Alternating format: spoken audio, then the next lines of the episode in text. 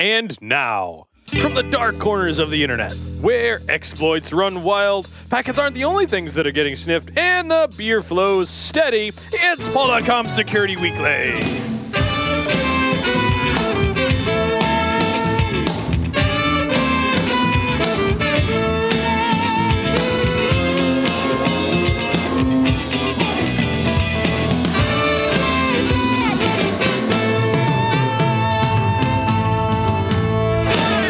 Sponsored by Tenable Network Security, the creators of Nessus, the world's best vulnerability scanner.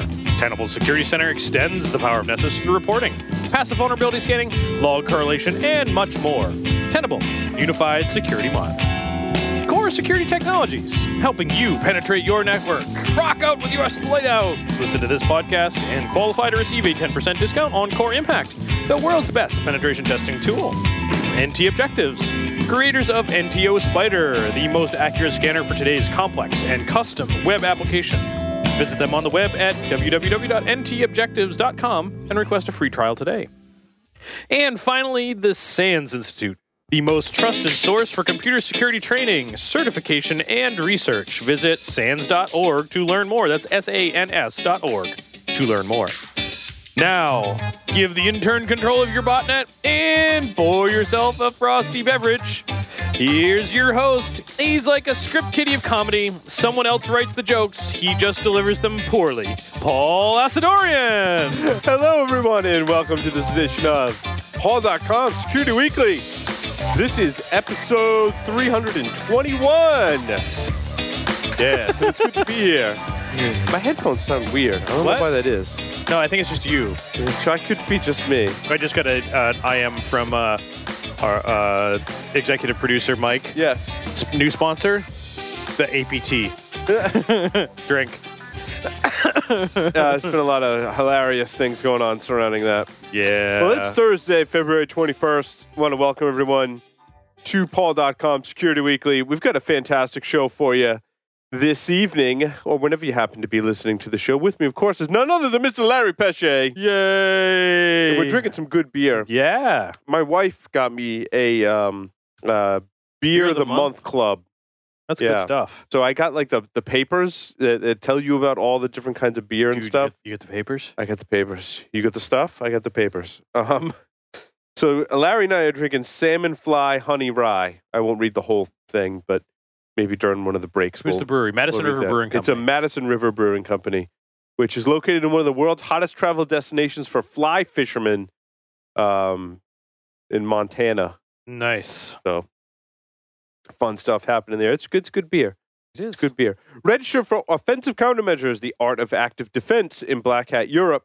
SANS 2013 in Orlando and SANS Fire Washington, D.C. The links to register for all of those classes, there's three of them coming up, whether you're in Europe, whether you're near Orlando, or just want to go to Orlando to see Mickey, or you want to go to Washington, D.C. Or- and If you want to go to Orlando and do both, go see Mickey, then go to training. That's right. Or go to training, then see Mickey. That's what we're doing. the links to well attend the classes not necessarily see mickey are in the show notes um, come to b-sides rhode island a one-day conference on june 15th tickets are on sale now we switched over to wepay.com so that link is in the show notes so you can go buy tickets please go buy your tickets today uh, feature presentations are from josh wright kevin finisterre Katie Rodson and Mike Murray, Bruce Potter, Joe McCray, Ron Gula, Ben Jackson, Dave Maynor, and the entire Paul.com crew. The Stogie Geek Show. Oh, right after this, it's going to be awesome. We're going to the Havana Smoke Shop, or Havana Cigar Club, which is uh, just down the street from here. And we're going to broadcast live. There's a whole event. We're going to have a live audience. It's going to be fun. Do you have your audio on? yeah, I do. I'm I like, was trying to. because all I hear is tick tick tick tick. I'm like, Chicka, like, chicka, tick, wicka, tick, tick, wicka, wicka, wicka, wicka, wicka. we shouldn't do that ever. I Uh, do. I gotta. I gotta. I gotta mute it. Hold on. I gotta talk, talk about something. Uh, okay, I'll talk about something. Hey, I'm still looking for a job. uh, no, It's things are. The uh, thing. I, I, I am available for hire. I'm looking for full time employment without relocation. Um, willing to travel to a certain point. Yeah, of course, I'm looking down at my computer doing you know, like the total antisocial thing, right? Yeah, I'm working. Yeah, I'm really dedicated. Um, Yeah, but no, I'm uh, looking for a job. Um, and uh, I've been on a bunch of interviews, so things are going well. There's uh, the one thing I will report back that from this job hunt, if you can't find a job in this entry industry, you're doing it wrong. Um, there are a lot of Lot jobs, of out, jobs there, out A lot of jobs. There may not be a lot of uh, entry level stuff, but I still would might argue there's probably a lot of entry level stuff too. Um, no, I would agree. The uh, percentage of entry level stuff is much lower. yeah, much lower than some of the the mid to senior stuff. Um, but yeah, I'm still looking and uh, willing to pursue uh, bunches of opportunities because you never know. Um, all the current ones that I'm faced with might not work out. So let's go. You know, I I have a lot of jobs here around the house. Um, I don't do rim jobs. Sorry. no. So we washed the floor with baking soda, and make a long story short, we used too much baking soda. so I was I was doing a lot of mopping the floor, and Mop on Shan, the floor. Shannon Yep. was in the kitchen. I'm like, I mopped the floor. My name is Jose. I mopped the floor. That's just one of my many jobs around here in the house. Actually, you, you, I'm the you, garbage man. I'm the you, know you know what your name is there, handyman. What's that? Manuel. Manuel. Manuel Labor. Manuel Labor. Manuel Labor. Oh boy. All right, let's uh bring on excuse me. Let's bring in our next our very first special guest who is no stranger to the show or to podcasting or to wearing tight pants. Uh, Adrian Crenshaw, also known as Iron Geek, has worked in the IT industry for the last 15 years. He runs the information security website irongeek.com, which specializes in videos and articles that illustrate how to use various pen testing and security tools. He does the the cert chase for a while, but stopped once he had to start paying for the tests himself. He's currently working on a master's in security informatics and is also one of the co-founders of DerbyCon. Welcome, Adrian, to the show. Thanks for having me on, guys. Yeah, it's nice to actually sit down with you and have a, a casual conversation. I think the times in the past we've brought you on the show, it's been very uh, topical. It's been surrounded on specific projects, maybe. Um, but we're going to kick back and just you know kind of ask you how you got your start in information security. Well, I usually started poking around at a local paper mill, trying to figure out what was going on, um, getting into systems. My brother had an account on the system, so I'd get on there and uh, go to forums and poke around. And uh, it slowly started building up from there. I decided I liked programming better than I did electronics at the time. So I've since gone back and done some more electronics. And uh, while I was poking around, I'd do things like, wow, this uh, login system is incredibly easy. I can write this in Power Basic, no no issues whatsoever. This tells you how long ago this was. I'm talking about Power and Turbo Basic. Mm. So it was a Novell login screen. I was like, hmm, well, I can emulate this. So write my own little uh, password catcher that sits there and goes, oh, you entered the wrong password. Go ahead and enter it again. Then takes you to the correct login prompt. Doing things like that, poking around the network. Sometimes I'd like do user list and say, huh, this user account exists. Looks like a service account. I wonder if I can log into it. They're supposed to have it station restricted in Novell, and they didn't. Like I said, this tells you how long ago this was when I'm talking about Novell. But I always enjoyed like uh, playing with systems, trying to figure out how to get into things I shouldn't. So it kind of uh, started from there and uh, built up.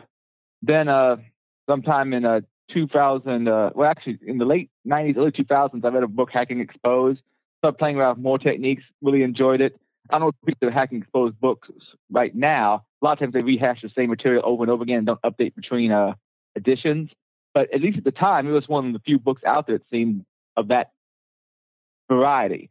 So that fascinated me. I started doing more research. I started doing presentations at the local campus, uh, and then uh, got me a sharp Zaurus and started posting all sorts of stuff about how to get various uh, Debian-based, sorry, ARM-based Debian distribution tools on it. Oh yeah, I remember that actually. Oh, and also back in the day, I started listening to a ton of uh, old hacker podcasts. Like BinRev Radio was one of my favorites. Yeah, me too. Yay. Me too. Um, so at some point you started um, IronGeek.com. Tell us about how that came about. Well, uh, originally I started as part of my uh, campus uh, website, which came to bite me in the ass later on. Wait, because of the little tagline that you used to use? oh, what? Uh, lifting dumbbells in the gym, supporting them at work? Yes. Ah, yes. No one complained about that. No, no. I, I had an issue where I was doing research for a talk I was going to do on printer security, and I had some previous issues that uh, I, I didn't wasn't in well with the admins. I put up a chat server on a printer where people could like send messages to the LCD screen. Oh And it would show the world what was on there. And so people were chatting back and forth across the world, or at least across the country, you know, via this via this. Well, I got put on Digg. At the time, I got a lot of traffic. So I put up a video of what it was doing to prove, yeah, it did, did work and took it down. Well, I didn't watch the video as close as I should have. It had various cuss words and racial slurs in it. And next, next thing I know, I'm hacking network printers. I'm getting in all sorts of trouble. Uh, see, the HR person is, uh, well, like most HR people, not necessarily very knowledgeable. Not compared negatively to two people who get paid more than me that couldn't do what I could do. Uh, wouldn't listen to much of what anything I was saying. The uh, guy who's in charge of the IT department, despite having a doctorate, would say silly things like, "This is an exact quote." Additionally, Mr. Crenshaw's personal website, housed on university resources, is a compendium of links to known computer hacker websites, hacker toolkits, and other hacker resources. And this is one of his points he used to take away various network access rights of mine, as well as in the process of doing this, one of the servers I used for um, showing what was going on, he just, hey, let's take that down without ever asking what exactly that server did. So he crippled more university resources in his Then you did. terrible version of incident response than I did. I caused a bunch of network traffic and some people to maybe get offended if they saw some words on the video uh, unintentionally. He actually took down equipment and library resources by doing what he did. Uh, There are some moronic people get put in charge of things, and some people, sometimes incident response can actually cause more damage than the uh, incident people are responding to. So your your website incident, was incident response. You're doing it wrong. your website Yeah. was really just uh, a way for you to share the information that you were uh, research researching. Well, I, I, but I had largely at that point even moved it away. I, after I started, um, that was kind of a sidetrack, sorry. Uh, but I saw this tool uh, back in the early 2000s called Cam Studio, and I was like, wow, why is anybody making like hacker vids of how to use various tools with this? So I started making little videos about um, how to do this and that with tools like um, Nmap and Ettercap and posting them. And uh, one thing came to another, and eventually I ended up getting a Sharp Zaurus because I wanted to play around with uh, mobile hacking. And I got enough traffic coming into my Sharp Zaurus post on the university website. I was like, oh, screw it, I'll buy my own domain and host it there instead. And that's how IronGeek.com got started. And then I slowly started building on from there. Uh, started putting up any kind of article I wanted to write. Uh, started doing more and more videos, uh, videoing the talks I did myself. Then eventually I started recording talks at various conferences I went to. I, like, I think actually Louisville InfoSec 2008 was probably the first con I ever recorded other people's talks at. And uh, actually, I think John Strand was there. I'm Yeah, so- I'm yeah. sorry. wow. That was the 2008 one, yeah. Um, That's the one I I wasn't. started- I wasn't at that one. I, Adrian, no, I, want to. Adrian, I want to go back to um, the printer stuff because Oh, yeah. That's when you went to someone who was relatively unknown to me to being my hero overnight. Because I was looking Sure. into, uh, I was probably doing a whole bunch of uh, like Nmap, Nessus scans of the network, you know, writing custom scripts to you wasted a lot of paper, didn't you? I did, I did, and then I so I ended up writing some of my own stuff and researching the vulnerabilities. And your site would always come back as uh, a resource, and I read through all of your articles on printer hacking, probably two or three times over, um, and it was very inspirational to me to try and address the printer security issue at the time. So, how has the vulnerabilities that we were playing with, you know, way back in in two thousand four, Five, six, seven, eight. five, six, seven, eight, probably. How have those changed from today? As far as I can tell, uh, not at all. I think I've seen a few places where they've started enabling at least self-signed certs, SSH, uh, for you know a- accessing the uh, admin panel. But then most people don't change the password on the admin panel on the printer anyway. So, and also even those those files we were looking at back in the mid 2000s, a lot of those printers are still out there because Yeah, if a printer is still printing, people ain't replacing it. Yep. Uh, I think my buddy uh, Jeremy Drew and the guy who's in charge of uh, Mutillidae right now, um, he, he was testing out a newer printer, and some of the same things would be working on it. So as far as I can tell, they really haven't upgraded a whole lot. I mean, there's some new automated tools like uh, Daryl Highlands put out one called I think it's Praeda, Praeda um, that will suck off various information. That didn't sound right. Suck down various information from That printers. didn't sound right either. Apparently, some types of printers have different uh, tools on them um, that need to be sucked They down. require domain access, and they'll actually have the password embedded in the printer. He's Oh. also found a way of replacing the particular version of either, I think, Linux or uh, BSD on certain printers with your own image and doing all sorts of other research like that. I've been trying to figure out a good way of automated the um, automating the download of uh, stored documents off of Savin printers. Unfortunately, Oh. I haven't found a good automated way of doing it. Regular spiders don't work because it's all JavaScript based, and also they're incredibly um, they're not exactly robust. Printers are pretty non-robust. They'll fall over pretty easy. And I've screwed up a bunch of the document statements on uh, all sorts of Ricoh Savins trying to write my own script for sucking those down. I hate it when that happens. So, are, are still a lot of the problems, uh, Adrian, uh, based on PJL, the the uh, port 9100 Jet Direct port? Well, the only real fun I ever had of that was uh, there was some storage things which I haven't looked into. You could store documents using PJL commands. Yeah. Uh, a lot of though I had fun with was just you know the tri- silly trivial uh, changing the LEDs people. Yeah, A- and you said you created a, a chat server based on changing the uh, LCD on the printer. Yeah, we had that and a webcam. And that's how Ah. people would chat back and forth. Yeah, I remember now. Yes, yes, yes, yes. That's pretty cool.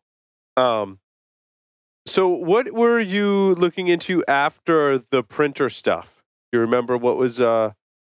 'cause you did the printer stuff for a while, and uh, greatly appreciative of that. What was uh, what came next? Wasn't it RDP? Was that RDP? RDP? I made all sorts of little scripts that for my own use that I put out on my website that was useful for people. Like um, uh, Cain has this great functionality for older versions of RDP to man in the middle of it and be able to get all the keystrokes out. But unfortunately, it puts them in a format where you see the keystroke and a bunch of information about it. You see a keystroke and a bunch of information about it, and you couldn't really parse it out for passwords and so forth. So I wrote a quick tool in AutoIt that parses them and throws out a nice uh, log for you.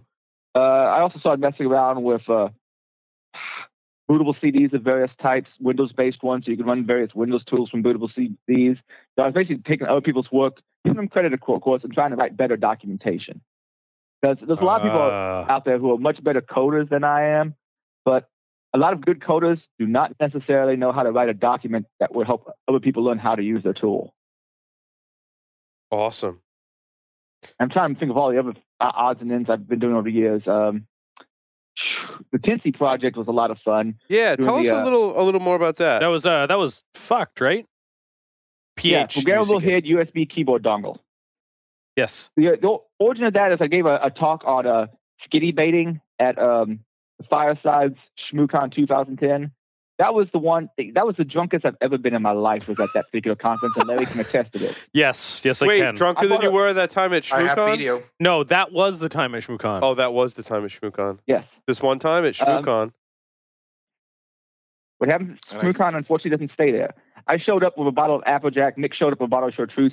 We traded, and that's about the last thing I remember that night. there was a bottle anyway. of Jim Beam floating around that night too. More than likely. And I think that was probably also the drunkest I have also been because that was the first year that Darren went, and I handed him twenty bucks and said, "Go get me something to drink and get yourself something too." And he came back with Long Island iced teas, Oh yeah. and he did that Oh. more than once, Oof. I three or four times. You, how many? Twenty bucks in DC for drinks at a hotel. I have to imagine you wouldn't be able to get too many. Yeah, I don't remember how much money I uh, whatever. I gave him money and said, "Go get drinks." So I Well, still early have the the- pictures and video. I, I I I think I can put them on. Let me see if I Let's, can let's find skip that. All right, all right, that's enough. it. Okay.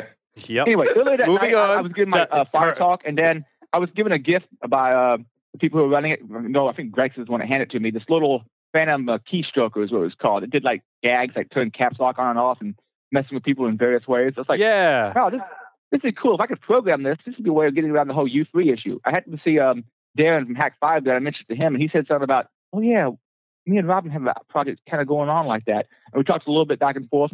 And I was wait, I was hoping to get some hardware soon, but I got impatient. I found something.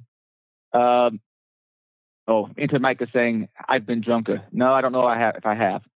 Anyway, I started thinking, what if I could program these things? So I started looking around for hardware, and uh, a, different Paul enti- entirely uh, has designed this piece of hardware called a Teensy, which is essentially you can be programmed using either straight C, I think, assembly and uh, the Arduino environment that will send keystrokes, act as a USB head.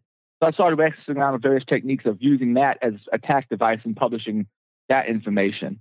And people seem to uh, dig that a whole lot. Um, and then I've oh, bunch of other little projects I've done for school since then. Like I was trying to mess around with homoglyph attacks on browsers before I realized that pretty much that problem has largely been fixed.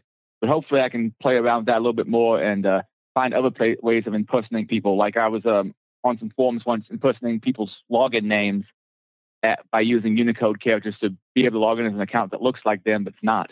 Oh, Adrian, um, and then you started uh, recording videos. You touched on that briefly already. So, uh, can you just take us briefly through the process? I mean, try not to go into all the gritty details. I know you do a talk on this, but how you actually record and then publish those videos of all the conferences because it's astonishing the way you're able to do that. All right. Well, I originally started out just um, uh, filming one sc- one camera screen in person. Uh, eventually, I started. Um, well, I think I started bitching at Skydog about getting certain videos out faster, and he like, here, you do it, and he hands me the DVDs, so I rip them all and post them. Next time I'm at one of his conferences, I'm actually sitting there ripping DVDs at the same time. That's a pain, and you don't get the kind of quality you want. So I uh, started looking around, and I found out about this, this uh, scripting language called AVI Synth, which allows you to composite hmm. videos. So I started writing scripts, and uh, at a couple of talks I did, and eventually at uh, Skydog's Outerz0ne, we used his video rig and used my scripts to be able to do the whole picture in a picture, kind of like they do at DEF CON, but do it cheap. Oh. Uh, over time, that system's uh, gotten better and better, and I have a slightly older video on how to do this at, um, I think it was Outerz0ne 2011. But nowadays, I use this uh, thing from Elgato, this HDMI capture rig. I have a VGA to HDMI adapter. I use that for capturing the slides. I have a Canon high def camcorder that I put on the person. And uh, anymore since HackerCon, since I've been um,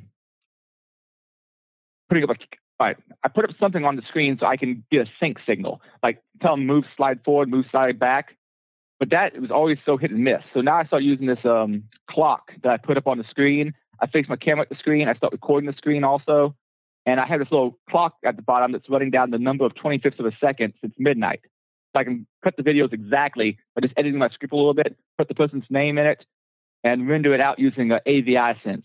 Mostly I use AVI, uh, AviSynth and um, Virtual Dub. Main reason I use Virtual Dub, it's, it's one of the most stable video tools out there. It'd be nice to output more formats, but I don't know how much you mess with video tools, but uh, they'll crash at the, at the drop of a hat. Yeah, yes, they're very they finicky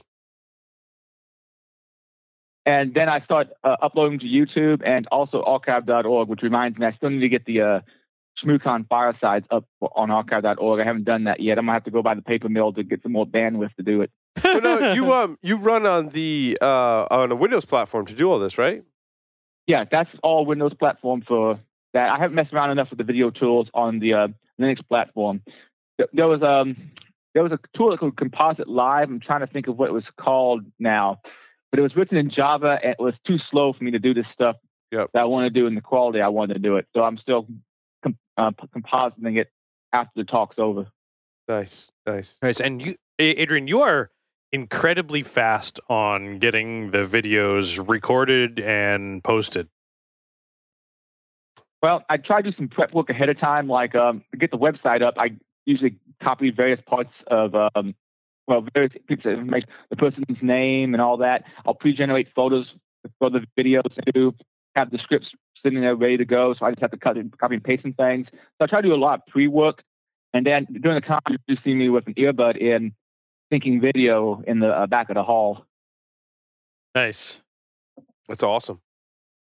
I try to make it faster by doing multi-threading, but um, AviSynth multi-threading capability is uh, not exactly stable. So now, uh, are, people are inviting you to conferences just to do the video. I've got a few invites. Um, most of the, ones who've been doing it, I've been doing. I've been uh, going to as an attendee or a speaker for a while. So there's only a few I've been invited to solely because I could record. Uh, actually, not about if there's been any of those. Those ones I've been sp- I've spoken also. Um, I think the first time that's really happened might have been Notacon last year. So I do get people asking me about it and asking me if I charge. And my thing is, just get me a room, get me a way of getting it cheap, not the videos on my website. I'm fine. It's content. And I do make a little money off of it because of um, AdSense revenue.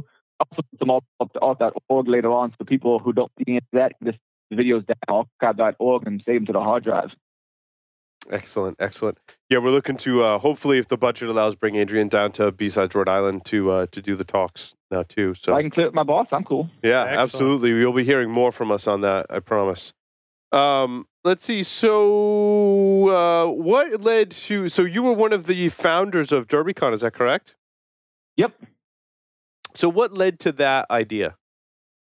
Um, yeah, that was the night of wine and chicken, I think. Oh no, no, no, no, no, no. No, that no. was that was a different night. There was the wine and chicken, but I, I think I was also um inebriated that night where I didn't come out to uh hang out with uh Martin and Dave.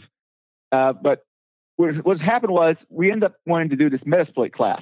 I'd been teaching classes for the local ISSA for a bit. These free classes we put on, it'd be uh, hours, five hours long. And I want to do one on Metasploit, but I didn't have all the background I needed for that.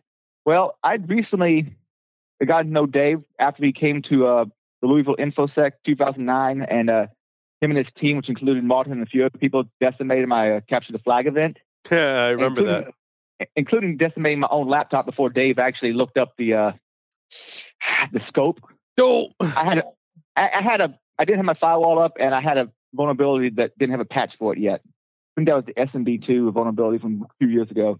I remember that. I was there when Dave did that. Yeah, he came over and apologized. It was adorable. Yeah, he, anyway, it was hugs all around. I- it was good. I wanted to put up on this Metasploit class. I was like, well, who am I going to invite? Well, Dave and Martin are obvious ones. I knew a couple of people like Ken and Elliot would be interested. So we ended up putting together this class. But the person, someone was supposed to be from ISSA watching the email uh, address where people registered. No one was watching it. So all of a sudden we had like 70 freaking people show up for this uh, charity class we put on for uh, Hackers for Charity. Well, we started thinking, I'm not sure who said it first. It may have been uh, Martin and Dave the previous night when they were out dinner. If we can get this many people in Louisville for this little one day class, can we put on a hackathon? And so we wanted to do uh, DerbyCon 2010.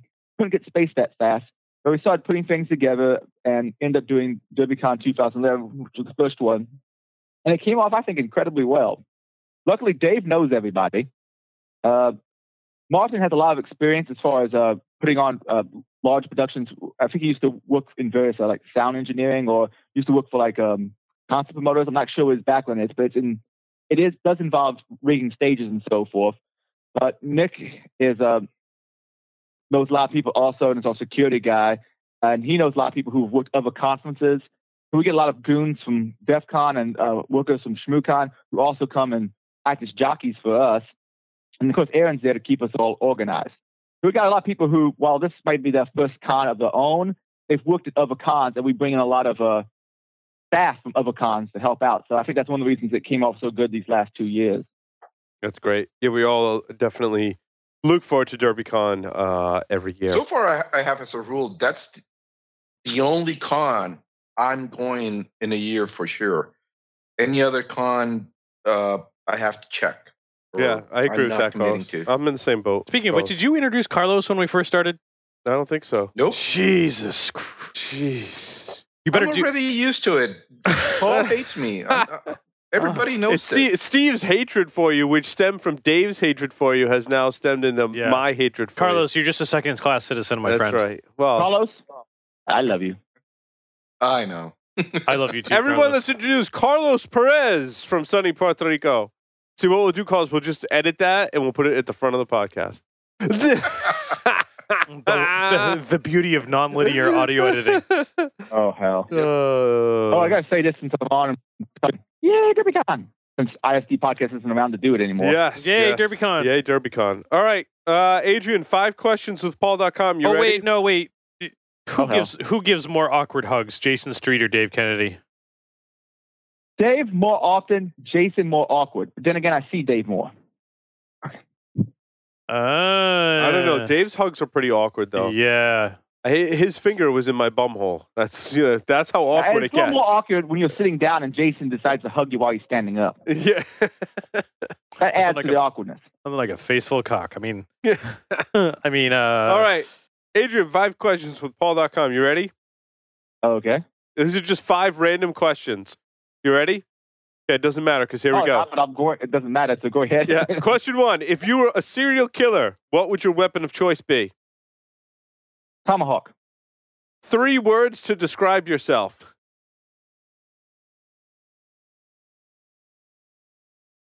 Okay, what one word to describe yourself? All right. Um, uh, impressive, hairy, and pecs. I don't know. If you, if you had to write a book about yourself, what would the title be?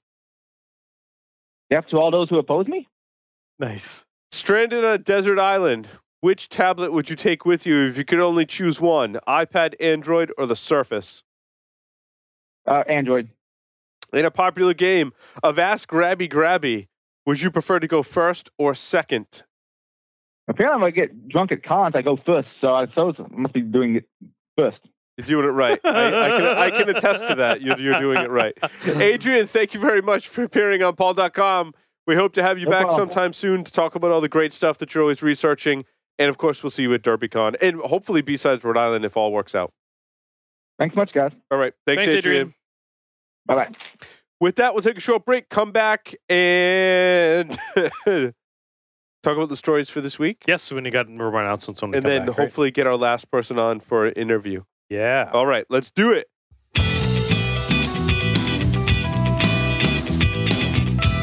And we're back with a few stories and announcements and stuff. Yeah. Um, let's see. All of our technical segments and interviews have been uh, cataloged and categorized, rather, inside of the wiki. Okay. So if you go to pauldotcom.com forward slash wiki, it is this gigantic library of every technical segment we've ever done listed on a page, and then interviews we've done on page. And we've got plugins working so that the videos for every show are embedded in the wiki. So our wiki is really the representation of everything audio, video, and show notes that happens for each episode. It's searchable, it's categorized, there's tags uh, for everything. So go to the PaulDotCom wiki. It's a great resource for everyone.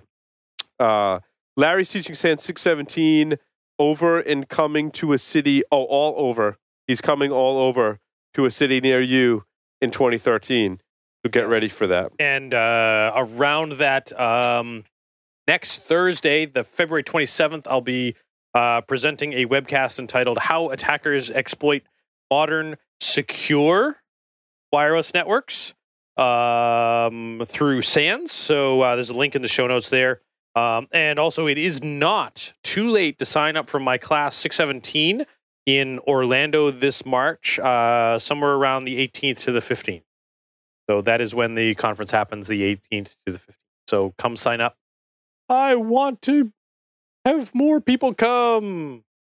On your face. Wait, Um, what? That's creepy. Uh, in any uh, case, so now webcast. you had another announcement. uh, wasn't an announcement. It was more of a story about Derby. Or, well, uh, you're looking for a job. Oh yeah, I'm looking for a job. We already announced that in the beginning. That oh, was, did we? I'm sorry. That was when you said talk about something. I'm busy. I gotta do something. Oh, okay. Well, Larry's looking for a job, but then you had a story. Yes. Okay. So, uh, you know, I got to, uh, I had the awesome opportunity at ShmooCon to go uh, do something fun. Um, couple of the nights while we were there, To do uh, something. while I was there, and it, it was a weird thing for me at ShmooCon because I was flying solo. I was the only guy from PaulDotCom there. Jack wasn't there. Oh, Jack was there, but you know, Jack does his Jack own is- thing, and he's he's he's very he's a man about the town. he's mysterious. He is. He Yeah, I'm just going to adjust your microphone. I want everyone to That's hear what, your story. that's what she said. Um, so, uh, so yeah, That's you know, it's like I get, you know, get done with, you know, doing the volunteer work, and I'm like, all right, time for dinner. Hello, anyone for dinner? so, uh, you know, me being the bashful guy that I am, I got done uh, the second Saturday night, and uh, the Hackers for Charity folks were all still over there. Johnny Long and and uh, Sam and uh, you know, a whole crew were were still there behind the back booth. And uh, I said, "Hey, have you guys gone to dinner yet?" No. You guys going to dinner? Yep. You mind if I join you? Nope. So they're all hanging around. I'm hanging around with them. Tequila, beer at the Hackers for Charity booth. You know, then we go to dinner. There's a little Irish place we'd been to the night before up the street, and we're walking up the street, and Johnny stops and goes, "That's the hotel." And we're all like, "What, Johnny? What are you talking about?" Come with me. We go inside. and you walk into the front lobby of the hotel, and there's security there. And he starts doing this whole, oh yeah, I'm with Winter something or other, and you know I, I got to go. You know my friends are here, and they're supposed to have badges for me. Um, you know I've been trying to get in touch with them. I can't. Can we all go in and go get them and get our badges?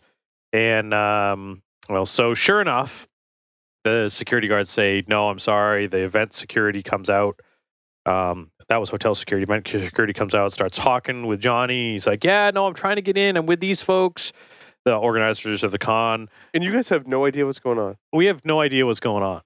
And uh, so, and then uh, you know, the the con security head security guy comes out. and It's like, yeah, no, I, you know, I'm sorry, I can't let you guys in. You know, we're working with the hotel. They really are trying to renegotiate the contract because they were get a really good deal. You probably can't reach them because AT and T service sucks here. Um, and if they are on AT and T, you're probably not getting through to them. Oh yeah, yeah, no, I understand. Yeah, that sucks about AT and T. I think they're on AT and T, and uh, you know, then the security guy says, "Yeah, no, we we've got the entire hotel for this one function. It's completely sold out. Um, and uh, you know, tickets are sold out, and uh, you know, closed hotel, private function for the entire hotel." And I'm thinking, man, these guys are baller. They get the whole damn hotel. So he's like, all right, well, well, let's go to dinner, and uh, then maybe we can get in touch with him at dinner. Maybe we catch him on Facebook or something. Who who knows? So we'll go to dinner and we'll come back and see if we can get a hold of him.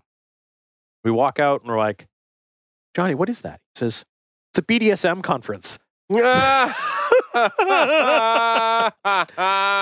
So uh, we get to dinner, and uh, we've all had a little to drink at that point. And uh, at which point we sit down at the in the the bar area, the Irish pub, and Johnny does the Irish car bombs all around. so dinner, multiple rounds of Irish car bombs, Yeah. more beer. Back to the BDSM conference. yeah, no. Johnny's like, that's our mark. We've got to do that. We've got to. So I won't spill Johnny's story about how Johnny got into the BDSM conference, but at the end Does of it dinner, involve assless chaps? it does not. 'Cause- Ah. but that would have been awesome. So here I am at dinner with like one of my all-time heroes. Like goading is on to do this physical pen test of this BDSM conference. Like, like oh, and Johnny's like, so we're all at dinner, like doing recon on the building with Google Maps and going through the conference like things to try to figure out what our pretext is. And I'm like, oh, that'll be easy. I'm the play piercing guy, and the play piercing workshop was given by a woman, so that didn't work out so well. Um, but two di- di- lines down from that was the uh, CBT uh, workshop. Mhm. You know what CBT is? No. It's cock and ball torture. so I was going to be the cock and ball I missed torture that guy. day in sex ed, apparently. so we had our pretexts and, and all this type of stuff. And uh, Johnny's like, all right, I'm going for it. You guys give me 10 minutes, put 10 minutes on the clock right now. And uh, if I'm not back here in 10 minutes, I'm in. So he goes. And we're all sitting there at the table like, he's going to do it. so seven minutes in, we decide to walk down there and see if we can get in. And uh, Sam Kinich and I uh, are walking around the building, pulling on doors, nothing, nothing doing. Employee entrance is locked. So we walk around the front and we're just standing there. And Johnny's sitting out in front of the hotel, standing out in front of the hotel, talking with attendees, like, you know, doing the smoking and joking thing. Mhm. And uh, next thing, we're you know we duck back around the corner and we're talking, and next thing we know, Johnny's gone. Oh, I won't tell what happened with Johnny, but uh, so Oh. no, we, we have to let Johnny tell his part. But Sam, Oh. Sam and I have epic portion of the story. So we're standing around, you know, we're we're making it look like we're talking uh, uh, on the phone and texting and stuff, and we're freezing. And Sam looks down, and there's a broken wristband on the floor on the ground outside on the sidewalk Uh-oh. picks it up and starts it's broken so he tucks it into his uh, bracelet he's wearing Yeah. and uh, so we uh, walk over into the uh, the hotel lobby right before security move over to the side make it look like we're texting on our phone trying to call people because we'd already been there once Yeah. trying to get in touch with the folks that have our badges and stuff um, and sam looks over and down and there's a set of stairs down just past security Mhm. And there's a set of doors into the bar, which the other end of the bar opens behind security. Right. Yeah. Yeah. Yeah. So Sam walks down the stairs, pulls on the door, and it opens. Into the bar and closes the door behind him. Wait for security to turn around, go down the stairs, open the bar, in. So like, damn it, I gotta pee. So we go into the bathroom, take a leak at the bar. Uh, go up to the bar. Sam orders some drinks. I pay. Chummy chummy. We're at a BDSM conference, right? I also pose as a couple. yeah, exactly. So uh, and uh, so we grab some beers, and then we you know we walk down, see if we can see Johnny. We don't see him. Um, so we go out into the lobby, which there's all sorts of craziness going around in the lobby. That's what we want to hear about. That's what everyone wants to hear about right Uh, now. I know. Sit down uh, in the lobby, and uh, you know we're just watching the sights go by, drinking beer. You know, watching the sights go by, and um, And Johnny walks by in assless chaps and nipple clamps. no, we actually we actually never saw Johnny. Oh, but so we're sitting in this corner of the the sofa, you know, the corner, which uh, uh, Sam on one side, myself on the other. So we're you know ninety degrees opposing, and Sam's leaning forward, drinking his beer, and he's looking nervous. And then one of the hotel security uh, st- hotel security staff was looking at us like, "These guys don't belong here." And Sam's like, uh, "We got one at uh, at twelve o'clock. This could be trouble. We might be out of here pretty soon." And I'm like, "Sam, just relax." pretend like you're supposed to be here. Yeah, pretend like you're supposed to be here. And he's just sitting there. And I said, Sam, no, re- lean back in the sofa and relax. And he's still sitting there. I'm like, no, Sam, lean back. So he leans So back then in he the has sofa. his head in your lap. No, so he kind of so, so he leans back in the in the sofa, and as soon as he does that, I put my feet up in his lap. and the security guard looks again and goes, "Oh," and then walks away. Uh, so uh, so yeah, we uh, we spend uh, a beer's worth at the BDSM conference, looking at all the shenanigans, um, watching some gentleman being uh, hauled around by a leash leash attached to a Nice. various to an appendage um, that was below the waist. nice. Um, lots of breasts, lots of crazy costumes, including furries and rubber and leather, and it was interesting. It was interesting. And then we didn't take any pictures out of respect for those Yeah. in, in attendance. Um, and uh, then we got up and got up and left. So I had on my uh, sweatshirt with the skulls and, and all that Yeah. type of stuff. So Sam attempted to go back later with someone else, and that someone else was wearing a t-shirt. And I said, "You're gonna freeze your ass off. Take my sweatshirt." Mhm. So they get back, and you know the whole pretext about trying to get in, and uh, sure enough, they were looking for someone wearing that exact sweatshirt because they didn't. but uh, yeah, so we physical pen tested a BDSM conference. That doesn't sound right, does it? it does not. No. At all. I, I will say that um, Johnny got in, and he was horrified. he was horrified. He was horrified. Johnny did not take the same frontal approach that we did. Oh, so he came in through the back door of Yes, a he did. BDSM conference. Yes, I he can did. see how that might be interesting. Yes, uh, he was horrified. Wow.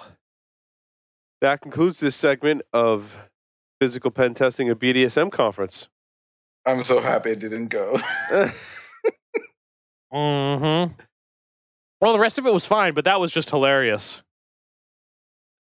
So we've got eight minutes to talk about stories Why don't you do your tech segment? because my tech segment's more than eight minutes. Oh, okay. I didn't want to. I didn't want to jip my tech segment. You know what I'm saying? Yeah, yeah. No, I understand. I understand. So let's uh let's hit one story. Let's hit some stories. We could do the one that we've Maybe got in Joey common. will join. Yep. Maybe not. I don't know. Well, you know what? More Wi-Fi devices have security holes. I was gonna I was gonna say let's do the one the one that we've both got on there Okay, let's do it. that Which will one is cause that? us to drink. All right. Cyber APT. Yes, that would be um, Twitter's your- response to Burger King. No, hacking. no, your story number two. Um, my story number two. Uh, the title of this one always sets me off when it's titled this way: "Attribution delivers questionable security value." Mm. So this is all about the whole APT one thing from Mandiant, right? Uh, a lot of it covers the APT one One. thing from Mandiant, Yes, which we haven't really talked about. right because it only came out this week. Yeah, it did. It did. So there's a reason why we haven't talked about it. We haven't had a podcast. Yeah, I think. Um, I don't know. So I, I thought it was a good report. I think uh, I think the most hilarious thing that comes out of it are the Twitter accounts that are pretending to be part of the APT one. And there's AP the joke that APT zero cell is based in the US and then Ugh. there's APT one and APT two. And then they all have Twitter accounts and they're all making like funny comments on Twitter. yes. Yeah. Yes. Yeah. So that's hilarious. But this one uh, said uh, a quote from the article. And at the end of the day, so what? The Chinese did it, he says. Someone has exfiltrated data for four months and you know who it is. How does that help you? It's only academically interesting that you can attribute attacks to China. Or someone pretending to have originated the attacks from Yeah. China. Yeah. Uh, and the the thing is, uh, go ahead. Go ahead. Well, I said it's just not about knowing where the attacks come from. It's more than that. It's about knowing a little bit about your attacker. Yeah. Knowing they are associated with a specific group or from a certain country is just one small piece. What you have to be after is a full profile. Know who they are, what motivates them, how do they do recon, how do they gain a foothold, and what is their end game. This stuff helps you prioritize both your short and long term security measures. It's a constant process. You are always trying to figure out how your attackers are, are, are attacking you. Um, we got hacked by the Chinese might help your PR, right? Because if Yeah. you own a big company, I own a big company, and you go, I got hacked by the Chinese. I can go, I got hacked by the Chinese too. Look, we're all in the same boat. It's not our fault. And that kind of shit happens, right? Yes. You're CEO of a big company. I'm CEO of a big company. We play golf together and be like, dude, I got hacked. Like, dude, I totally got hacked too. We could make this better, but both just come in and say we got hacked by the Chinese. Yes. Um, so Yep. knowing the details helps you evolve your security strategy. It may not always be about you. Knowing how others attacked is helpful too, and that's why the Mandiant report is useful. Yep. That the some other things that I think about the Mandiant report being useful is that maybe some businesses are going to consider how they do business in China, realizing that potentially they're a threat. Um, and I think that Mandiant did a really good job. You you mentioned that you know whether they were in China or people purporting to be in China. I, Yeah, I I'm think not convinced of that. I, think Mandiant wouldn't have released the report that says that if they did not have a smoking gun. Now, how much of that from their customers can they not say? I I wouldn't. I don't think Mandiant would have done it, given all the heat they're going to take from f- the the Chinese or otherwise if they did not have a smoking gun. Hmm. Just just my thought. So yeah, and some of the stuff that they were saying that um, it's yeah that I saw that we was not coincidental was that you know you talk about the quote hacking back and the being able to determine the types of machines that uh, were they were coming from and they were Yeah. all Chinese language packs and based in China and that now granted are they hacked machines that someone else is under their control um I, I- think they probably had the smoking gun or they wouldn't have said it Yeah. Yeah. Because quite honestly if they if it, they didn't have the smoking gun and they said it China was going to attack them Mhm. um so True, I, so I, so I think that really took some really big brass balls to come out and say that because I think it's been going on and people have been saying it and that um, we've been saying it for years um, and then finally somebody does Beware of that cyber APT from China. yes yes And the Twitter accounts are just hilarious. yes And which is so- awesome but they're so obviously like someone in our field that Oh, yeah. created those accounts. Oh, You- yeah. just- you read the first few tweets and you're like, "Yep, that's someone Yep. like one of us," you Yeah. know, or not, like it's one not of us, me but it's not yeah. me but Yeah. yeah so the other one that i thought was interesting out of this whole thing it's only been a couple of days since the report's been out um, but someone has decided that um, they'd uh, exploit the situation and take the the uh, pdf and distribute it via email with exploits I saw built that. in Yeah, yeah, yeah. and send those to people. Um, some of them I even heard spoofed Richard Bejtlich as the source, as the sender. yeah. So, and Richard Bejtlich is at Mandiant. Yeah. We So- tried to get Richard on the show. Uh, unfortunately, he had a scheduling conflict today. We we came close. We were very close to getting him Oh. on the show. Um, maybe we'll try and get him on uh, next, Next week. week. That'd be awesome. That'd be awesome. So more Wi-Fi devices have security holes. Um, Michael Messner, I think that's his name, Michael Messner, Yep. uh, had reported the flaws to all the affected vendors that all these Wi-Fi devices Larry had. Uh, No way. Yeah, exactly. So, however, after reporting to the vendors, he says that he has either received messages with no response at all, TP Link, or that manufacturers don't intend to provide updates, Edimax and RaidSonic, or have released updates without providing any details about what has been fixed, Netgear. Um, this is just bad all around. I mean, first, some the vendors didn't even respond. I mean, that goes to show you where they put security on their priority list. It makes me wonder how many more vulnerabilities we can find in vendors such as TP Link. Um, All of them. yeah. I don't even know what's worse not responding or responding saying you're not going to fix the vulnerability. That's just completely shameful. The final kicker are the vendors that silently fix stuff. They hate security in their own way, and it's frustrating. There are people in the community that want to help embedded security. The vendors don't want to hear it. I have not let go of this problem, and I don't really know what to do to solve it. Do we offer one thing? Do we offer like free security training to the, you know what I mean, to people? They don't. Like, care. I'm at that point, but they don't you- care. How right, do you- don't think. yeah. they- yeah. How do you? Yeah. How do you bring someone to the attend- table that doesn't care? nobody care? attends free training anyway. yeah, they do, but not the people that don't care. Yeah, exactly. It's the people that probably already care that would take the free training. I Yeah. don't know. Mike Dave, uh, Mike Dews from Google Plus says, "I like free training." Like say hi to everyone on uh, on Google Plus. We've got our, some of our regulars in there. We've got Matthew, um, we've got Paul, we've got Stephen all the way in the UK. He's in his jammies.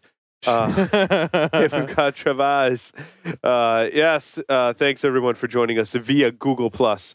Uh, if you friend me on Google Plus, you um, can get notification. Now I make the Hangout public, so it's just a matter of finding the Hangout on um, Thursday nights, which isn't always so easy. You, You know, basically you- have to you- visit my Google Plus. yeah, page. you go to your Google. you don't Plus have to page. friend me on Google Plus if you go to my Google Plus page. Uh, maybe we need to make that more uh, accessible. Yes. Uh, VMware promises better security.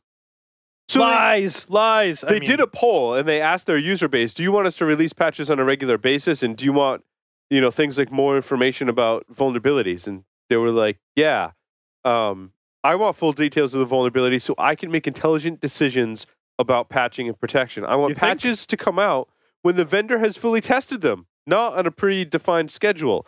With these two pieces of information, I can develop my own patching strategy." Yes. Without them, I'm left in the dark to analyze risk, and someone else is defining how I Mhm. defend my network. It's ridiculous that we even have to have these patching cycles and keep information from stakeholders. It's okay for a vendor to release a patch and you not to apply the fix. Although some would argue, but but you need to have all the information about the risk and the exploit right? to make an informed risk decision But based no- on your own, not some to play number. devil's advocate, though, some people will say, well, if we release information about the vulnerability and we release the patch as soon as it comes out, people may not be able to apply it or digest all this information, but the attackers will see this information and, and, develop reverse it. exploits more quickly. Is the devil's advocate there? Hence, why you need to have a better ability to create informed risk decision. You- You know that going in. Right, right. If it's something that you're really worried about becoming compromised, you'll patch it quick. Yeah, I don't think that see, but I don't know. Withholding it from general public consumption, I, it does kind of help not become exploited. So, I mean, there is kind of a valid argument there to my, is, my there is. counterpoint. So, um, there is a point to your counterpoint. there is a point to my counterpoint. Yes. Unknown person is calling on Skype. Good eye, Larry. Good eye. I'm like, what's that flashing over there? Hello. Hi, this is Joey. Hi, Joey. How are you? This is Paul. Hey, Paul, doing very well, thanks. So, uh, Joey Peloquin, right? Did I say that right? That's correct, yeah. Excellent, excellent. It's nice to have you on the show. Um, we're just in the middle of talking about some stories. Uh, that we're a little off on timing here. We've got 28 minutes to do your interview. So, Okay. are you ready? Yeah, ready when you are. Excellent. So Joey's the currently the VP of product development at a mobile security startup. He's most recently served as an architect on F5 Networks global security architects team, where he focused on client and mobile security, application security, and authentication and access technologies. Prior to F5, he launched Fishnet Security's mobile security practice. So you've been in the mobile space for quite some time. Um, tell us about some of your findings on some of the latest versions of Android OS with respects to security.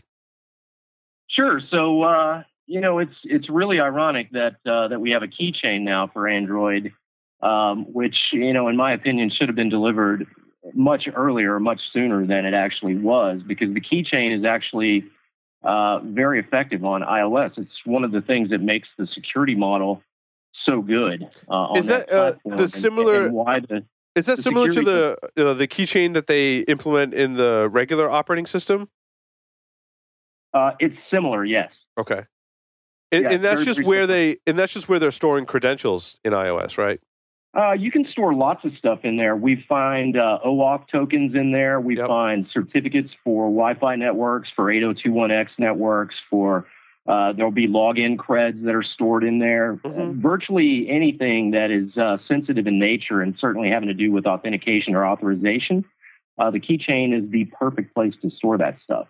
Uh, obviously, the keychain's been broken though, uh, right? So there's there's some cracks out there. It's very very difficult to uh, pull off the hacks, though. So the keychain is still the absolute best way to store creds. Um, you know, unless for some reason, some technical reason, you can't actually utilize the keychain. Now, Joe, you're you're, spe- that- you're specifically talking the those hacks against the Android keychain, correct? No, no, I was talking about the hacks against the iOS. Okay, all right, just- you know, just ma- broken. Just making sure. some time ago. Just making sure. Yeah. Yeah. Ironically, guys, you know, when I looked at Ice Cream Sandwich uh, 4.0 for Android, you know, I had expected Google to make use of the keychain first and foremost, lead by example. So I expected to find Gmail creds and, and other credentials and authorization tokens and things for their services and applications in the keychain, but it is empty. So if you go look at the keychain on an ice cream sandwich uh, uh, device or even a jelly bean device, which I've, I've actually looked at now, you'll find that they're not even using their own stuff. So, Yeah. you know, one of the findings, one of the prevalent findings uh, on an Android device is the fact that email credentials, email messages, uh, you know, contacts, all of that stuff with regard to the people that you're emailing and receiving emails from is stored in clear text in an SQLite database in a known physical location on an Android device.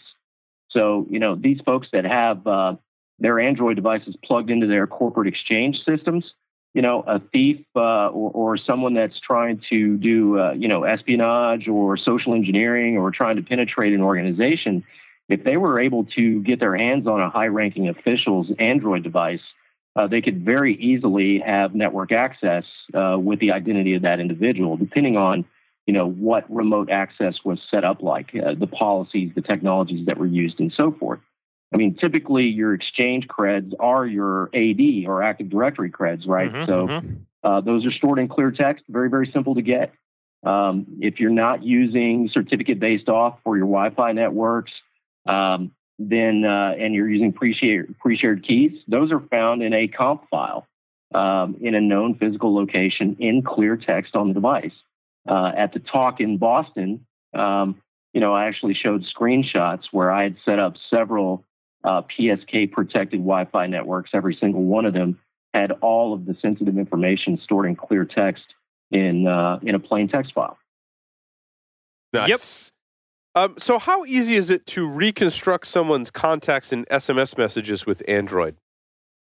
Uh, it's pitifully easy. Um, it's as simple as running strings against the uh, the SMS database, uh, which you know virtually everything is stored in SQLite databases or XML files on Android devices. And uh, you know, one of the things that I that I talked about uh, in Boston when I saw you guys is is the fact that you know I've got a lot of really cool tools that I use uh, to implement this offensive forensics methodology. Uh, but Android is a really fun platform to work with because you know there's more than one way to skin a cat. We always say in IT, and that's that's the way of, of things for technology. Uh, it, it extends to offensive forensics on an Android device as well. You would be shocked uh, how much information you can exfiltrate off of a device just using strings and outputting to files that you control or can gain access to. Um, you know, you run strings against an SQLite database, it's going to print out everything that's clear text in that database. SMS messages happen to be stored in those. So, you know, you can see the SMS messages just like uh, a chat pane uh, if you're using Adium or something like that. Nice, nice. Um, let's see. So, compared to uh, what's your general assessment as um, iOS compared to Android security wise? iOS, as long as the device is not jailbroken, um, you know, it is virtually free from any sort of malware that's out there. There's a couple of strains of very, very uncommon malware, um, supposedly being used by uh, state sponsored governments, uh, military teams, cyber uh, hacking teams, and so forth, uh, that can affect an iOS device. I've personally not seen a sample of this. Uh, I've read several things about it. Um, I feel that the information that's available for it is wanting, uh, so I don't place too much credence in that. Um, the, the, fact of the matter is, the security model for iOS is excellent, and I would, uh, you know, organizations that are trying to determine if they want to allow Android or iOS from a BYOD perspective, or even if they want a corporate issue the latest types of smartphones, you know, they should 100% of the time choose iOS over Android uh, because the security model is uh, much more stable and much more effective. Um, now, what have you found with respects to the the Windows Surface RT? Well, I don't have a lot of findings on that yet, and uh, and I talked a little bit uh, with Mike about this when we spoke on the phone. You know, I, I had uh, I had thought maybe one day if I had some free time, I might look at it. The, the only reason I even uh, bought a Surface is because the jailbreak came out for it. so, uh, you know, liter- literally the day the jailbreak came out, I went to Amazon and bought a Surface immediately. nice, nice. And uh, you know, the, the, the guys over at XDA are absolutely amazing. Hats off to them. Uh, I've been, you know, um, posting in the community and utilizing their software and and and sponging up their brilliance for many many years. You know, back when I was uh, hacking an AT and T tilt when I worked at HP. So um, hats off to them; they're amazing.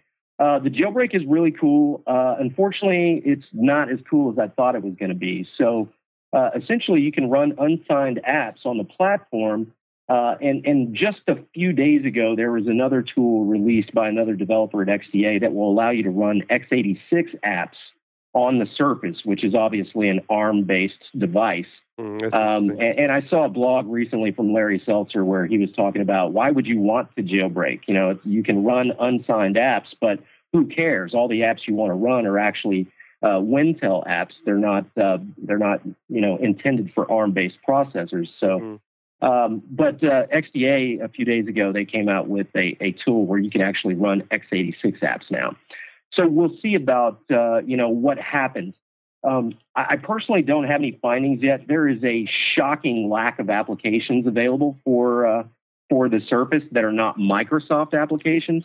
Um, so it, it's still not terribly interesting to me, and uh, and I haven't done a lot of forensics work.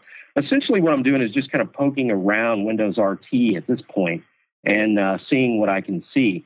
Um, it's a typical Windows installation, so uh, there's lots and lots of information that you can get access to.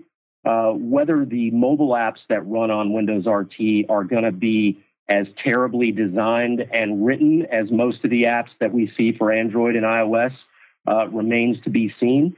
Um, but it, it is the Windows platform. And if these guys are not getting uh, secure mobile application development right on a platform like iOS or a platform like Android, where tools uh, abound to be able to foster secure application development, I have a feeling that the applications, the third party apps on the surface, are going to be pretty damn bad. Joey, what's your uh, lab and some of the techniques that you're using to find vulnerabilities in these various uh, mobile platforms look like? So I, I use almost, uh, excuse me, exclusively open source tools, um, and, and, I've written a few scripts and tools myself. But uh, you know, generally, all you really need is, I mean, I mean, with Android, it's a little bit different, right? Because we have the debug bridge, so we can get in with ADB and do virtually everything that we want to do. And uh, and there's a really nice front end for uh, ADB called Qt ADB that I showed at the uh, conference as well. And uh, it's an amazing tool. It made analysis much more uh, simple or much more efficient and quick. So anybody that wants to play around with offensive forensics on Android platform, definitely, definitely go get uh, Qt ADB. runs on Ubuntu very, very well. So I highly recommend that. Other than that, really, um, you know, doing. Uh, so doing I'm sorry, Joey. Are, SQL, are, you sorry? are you debugging the the OS just based on downloading the firmware? No, I will actually debug on the device itself. Okay. Uh, so there's lots and lots of diagnostic tools that Android makes available to you. I mean, you practically don't need a forensic toolkit at all. You can use uh, the onboard debuggers, uh, you know, Logcat. Uh, there's probably a half dozen different debug facilities that you can actually utilize on Android. And depending on the way the applications you're reviewing are written, uh, you can find virtually everything just using the debug tools. I've found everything from SQL statements, uh, you know, that are betraying uh, column names, table names, database names, everything else, to uh, passwords in the clear. I've seen, uh, you know, secret notes from the developer that he thought was never going to be seen um, you know, really interesting um, uh, breadcrumbs and so forth that you can find using the debug tools. Nice. Did you With enable? iOS though, it's it's it's Wi-Fi, it's it's, it's an SSH client, and uh, you know an SQL-like client of some li- some type, either GUI based or or CLI, either way. Nice, Paul. Did you enable developer mode on your uh, Nexus? No, my Nexus Seven, I have it. It's easy. You go into the like the options menu and you uh, enable developer mode, and you like have to ta tap it ten times. Yeah. And like you get to like seven taps and it says you're three taps away from being a developer. It's awesome. Fact, I, I do have a question. ahead, Why Carlos. do you think that so many people in our security industry uh, prefer Android, especially among penetration testers, security professionals? Uh, even though many actually do know that Android's not that secure to begin with. It's it's all about the power of customization, brother, and being able to make it your way or have it your way, rather. Um, you know, you have to jailbreak your iOS uh, device to be able to install a bunch of applications. Um, you know, and and that can cause problems down the road. I mean, let's say, for example, every employer that I've worked at forbade uh, jailbroken devices. So my daily driver was never jailbroken. Uh, only my research devices were jailbroken. Um, so, so that's a big thing. Android is a completely different story. Uh, ironically, I find that employers, uh, in particular, uh, who obviously all of our security peers are, are employed, whether it's uh, for themselves or, or, or with a firm, um, you know, those guys don't really care about Android that much. Even Fishnet, when uh, when I was there and we decided we were going to open up Android, we had no particular policies for that and uh, and and virtually all of the MDM and MAM solutions that are out there, they they they just uh, they suck at at determining that a device is rooted. It's really easy to circumvent their root detection. Uh, so you can have a rooted device and you can just own that device nine ways from Sunday and still have uh, you know the same level of corporate access that you do on an uncompromised device. One of the things that I was recently surprised was I was going through the notes uh, for Jelly Bean 4.2 that Google released, and one of them says, "Oh, we improve our random number generator." And I was saying, "Oh, hmm, let me read on this." Uh, and I started doing a couple of Google searches because I couldn't find the details on it, and the information was that secure.random uh, or secure random the library when you you use the method .next to get the a random integer had had a problem always of uh, always returning the same number instead of returning to you a random one and they fixed it in 4.2 So in other words, Hmm. they, they they finally implemented a random number generator. yeah and, and and then i was talking with a friend of mine today that actually does android development and he says no i encrypt everything for my uh, customer on the device and i told him do you use secure.random uh, secure random.next uh, to generate an integer for your keys and everything yeah i'm even using aes i'm using the samples from google and i'm going like you know that most of your customers are using anything below uh, 4.2 in other words they're not they're not running nexus. They're vulnerable because you're always putting out the same number. So yeah, in so other the words same- there's the no same entropy. is used every single time. and he was going like oh i don't care. Uh, the person ha- needs to get access to the device. And uh, i actually told him dude i have an iphone 5 fully patched. And while i was at the gym training somebody decided from our industry to play a joke and they sent me a dm with a link which i clicked automatically it uploaded a photograph into my uh, camera, uh, not into n- not into my camera into my uh, photo roll uh, of a guy with a uh, with a Guy Fawkes Max taking a picture of somebody else as a joke. So in other words, they hacked through WebKit my Twitter client, and actually, since uh, I, I later on found out that due to the sandbox, the only thing they could actually do was upload a photo to uh, my camera roll, and the other thing was probably add a contact. Other than that, they couldn't do anything else, so they decided to play the joke on me. And my and my, My picture would have been way more Twitter interesting than that. Yeah, that's unfor- unfortunately a weakness in the model. I mean, we've known that for some time. Uh, Nicolas Seriot uh, exposed that in January 2010, if I remember right. That there's, uh, you know, your address book, uh, the camera roll. There's several things that virtually any application has access to um, w- without permission. Contacts is obviously different now. We're seeing prompts for access to your contacts, but uh, that did not used to be the case. Uh, a question from the chat from Aiden came in and says, uh, "Did anyone talk about SPF for exploiting iOS and Android?" Does anyone talk about it? Yeah, has anyone talked about it uh, yet? He wanted to ask about SPF for exploiting iOS on Android. Um, yeah, I'm sure somebody's playing with it. I mean, certainly. So what is uh, um what is you know, SPF certainly the, in this the context? community is. Uh, I haven't personally played with it. I'm sorry, Joey. What is SPF in this context?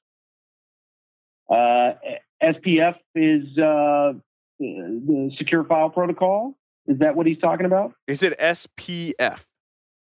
I think it's the uh, the the pro- the kid from Georgia Weidman, the uh, for hacking smartphones. Uh, interesting. No, I haven't. Uh,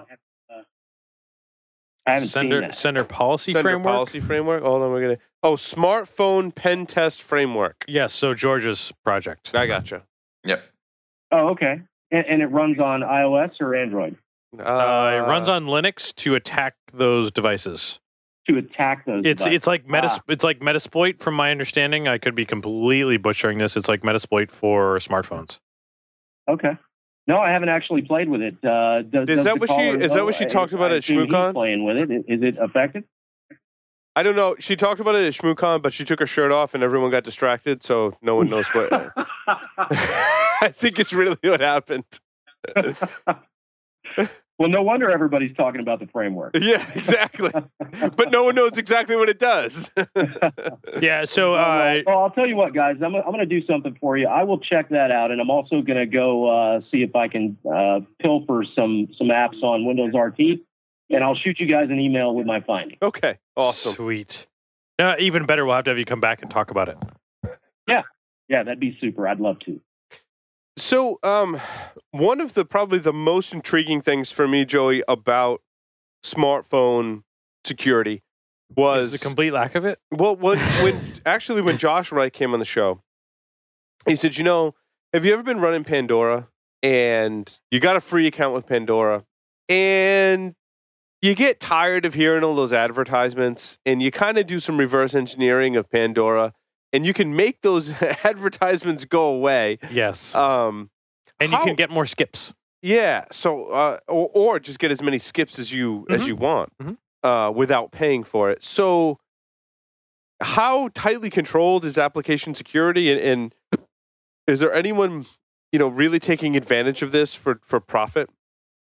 Oh, absolutely, man. I mean, uh, you know, look at uh, David Campbell's work with the Wall Street Journal. Um, you know, and you see one of these reports come out every three to six months now, where people are talking about the applications that are, you know, stealing our personal lives and invading our privacy and uploading that data to uh, ad companies and marketing companies. Mm-hmm. Um, you know, when you guys dig in and roll your sleeves up and start looking at mobile applications using the techniques that I've outlined with my methodology, you're going to find that there's tracking cookies, multiple tracking cookies sometimes, in every single application that you have on your device. Mm-hmm. Every single one. Uh, and, and the ads are a major, major issue. The ads are a major vulnerability for these applications because the ad networks, uh, they're they're typically opening a secondary stream. There's lots of vulnerabilities that they have, not just in their server infrastructure in the cloud, uh, but in the ad libraries themselves that are on these devices. They're being included with the mobile applications. Um, it, it's a it's a jungle out there. And and what I recommend if you know anybody that wants to do their own research like this, it's really simple to set up a lab to do it. Um, go to the Intrepidus Group uh, blog, download a, a, tool called Mallory. Mhm. Get yourself Yeah. a netbook. They've got instructions in there on how to multi-home a netbook. Set it up with uh, fake uh, fake hostapd, so you can so you can uh, run a wireless network on the netbook. You can capture every bit of network traffic, TCP and UDP, and even modify it on the fly.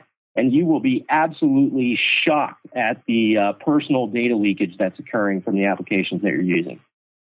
Um, one of the other uh, attacks that I read about recently is called the Frosty attack on Android devices. This is where they steal your Android phone, they freeze the phone down to like minus five degrees Fahrenheit, and then that lets them read from memory and steal your password. Have you read about this attack? I haven't, but you don't even need to do that. Uh, depending on the application. Well, you know this this attack where you have to RAM. freeze it, Joey. I thought it was a pretty cool attack. No, it, Get it? No Get it? It's cool. Get it? Dude, you farted again. That's Sorry. not cool. No, it, it is a cool attack, but uh, there's a there's a really really simple technique to dump RAM off a running Android device, and uh, you'll very very commonly find some interesting stuff in there. Creds, um, you know, even Dropbox. They used to use the network buffer on Android devices to buffer credentials. Uh, and, until they got found out, somebody actually dumped the RAM and found credentials in there and, and outed them for it. Um, but it's trivial to dump the RAM off an Android device. Excellent. Excellent. Dude, you're not supposed to punish me. You're supposed to punish our our, our AV guy. I know. I know. I'm sorry. sorry. I had He's like, I had "No, bacon no." sausage onion pizza for lunch. Um and for dinner. So um well, Joey, was there anything else that you've been working on, or are there any other questions from anyone else uh, here in the crew? We've got about five minutes to round out uh, this week's PaulDotCom. Um, so, Larry, I don't know if you want to throw in one of your stories or if you want to have another question for Joey. Um, I'm good. Carlos? No, uh, he has Yay. completely. I, I have been thinking of buying an Android device just for playing with uh, Yes. playing with it, but You should. uh, he just convinced me not to do it. I love my Nexus. Oh no, no, get one to to play with. It's lots of fun, and then Yeah. use it to break into. I love my Nexus 7 tablet. I think it's Make awesome. sure you uh, definitely get a Samsung device uh, and and go out and uh, obviously make sure that uh, that the guys at XDA are supporting that device. But Samsung devices I use almost exclusively for my Android research because it is nearly impossible to brick them. Nice. Nice. Hmm. If, if if you had to choose a ROM for an Android device, would you recommend the person to stick with the vendor's ROM or just go to, into the XDA uh, forums and say implement and- CyanogenMod? Yeah, you got to get away from the vendor's ROM, from the manufacturer's ROM as soon as you can. They're crap. Uh, they're not maintained. They're not updated. Uh, you know, I mean, I, I use the example when I was at Fishnet, I was using Samsung Captivates exclusively for uh, my Android research. The, the Captivate came with 2.1. Uh, there was an immediate update to 2.2, but they didn't get Gingerbread for a full year after Gingerbread had been out and that's because it doesn't behoove manufacturers to go back and and uh, you know support the newer firmwares that are coming out. They'd rather people bought new devices. So you know, definitely get out there, put a cyanogen on there, or, or one of those guys. I really like CM. Uh, CM7 is what I'm still running on my stuff because it's just gloriously stable. Uh, but there's a bunch of great ROMs out there. I highly recommend it. Nice. Okay. Now I So- need a so Google, Joey- uh, a Samsung GS3 now. So, Joey, for your, your smartphone of choice that you keep your email and stuff on and use on a daily basis, is it a Windows phone, is it Android, or is it iOS?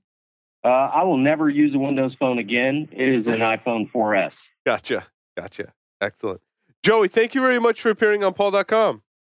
My pleasure. Thanks for having me, guys. It was uh, it was very fun. Excellent. Thanks, Joey. Um, Take care. with that, Uh, you know what? If we've wanna- got if we've got half a second, there was one three story that minute- I, we got three minutes. I, I I did want to hit one one Hit story, it, baby. uh, and we can do two of them actually really quick. The, did you guys do the zombies thing about the EAS, the emergency Yes, uh, we stuff? talked about that last week. um, th- which is good. But did, did you find the sort of the the follow up on that? In that the device in question was using default, Default passwords. Did you that. did you hear that IOActive reported something very similar and some exploits to the manufacturer not three weeks prior? Oh, talk about an "I told you so" moment. Yep. Awesome. Yeah. So okay. So that was it. Uh, the other one was the bad advice at bounds, and you've got this one too. Yeah, Firefox 19. which Yeah. I updated to this week. Yep. Yep. But now uh, the register is claiming um, rid yourself of Adobe. Firefox 19 gets a JavaScript PDF viewer. And And so it has vulnerability it- already. oh, not- that's what I was waiting for. that's what we're waiting for. But so everybody says get rid of Adobe and go to that third party PDF viewer. But those PD, third party PDF viewers are just as vulnerable as Adobe is. They're just not nearly as large as of attack surface. Like Yeah. we used to say, go to Foxit, and then Foxit had vulnerabilities. Yeah. Well, It's I like, said, you know, no, it- go to fi- go to Firefox. everyone loves Firefox. Well, so this comes down to who you trust. Do you trust the browser or do you trust Adobe? What, more I- importantly, do you trust JavaScript in your browser? Yeah. As I let the laughter settle, I think it's scary either way. I do want to see more security put into the browser, but that shifts the trust pendulum over to the developers of the browser for yet even more stuff Mm, right. than we already trust them for. Um, so I guess it's you know there's a lot going inside the browser. So can we groom browser developers to write more code than Adobe or Oracle? Again, I'll let the laughter settle. There's a monkey. No, no, no. Plus. It's also next to the toilet paper roll. So someone's uh, Google Plusing us from the can. Yeah, yeah, nice, nice. Nice. That's awesome. But yeah, so I, I even get disturbed that the that in fact that uh, it's in JavaScript. It's in JavaScript in the browser in JavaScript. No, nothing will go wrong here. Oh, that's totally safe. totally. All right. What do you say we wrap up the We show?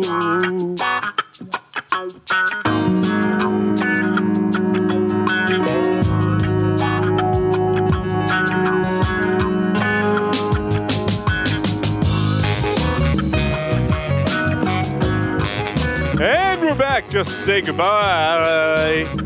Core discount code is Impact BSG. Wait, is that that the monkey towel? No. No. Yeah, it is. Monkey Towel. Monkey towel. Monkey Towels.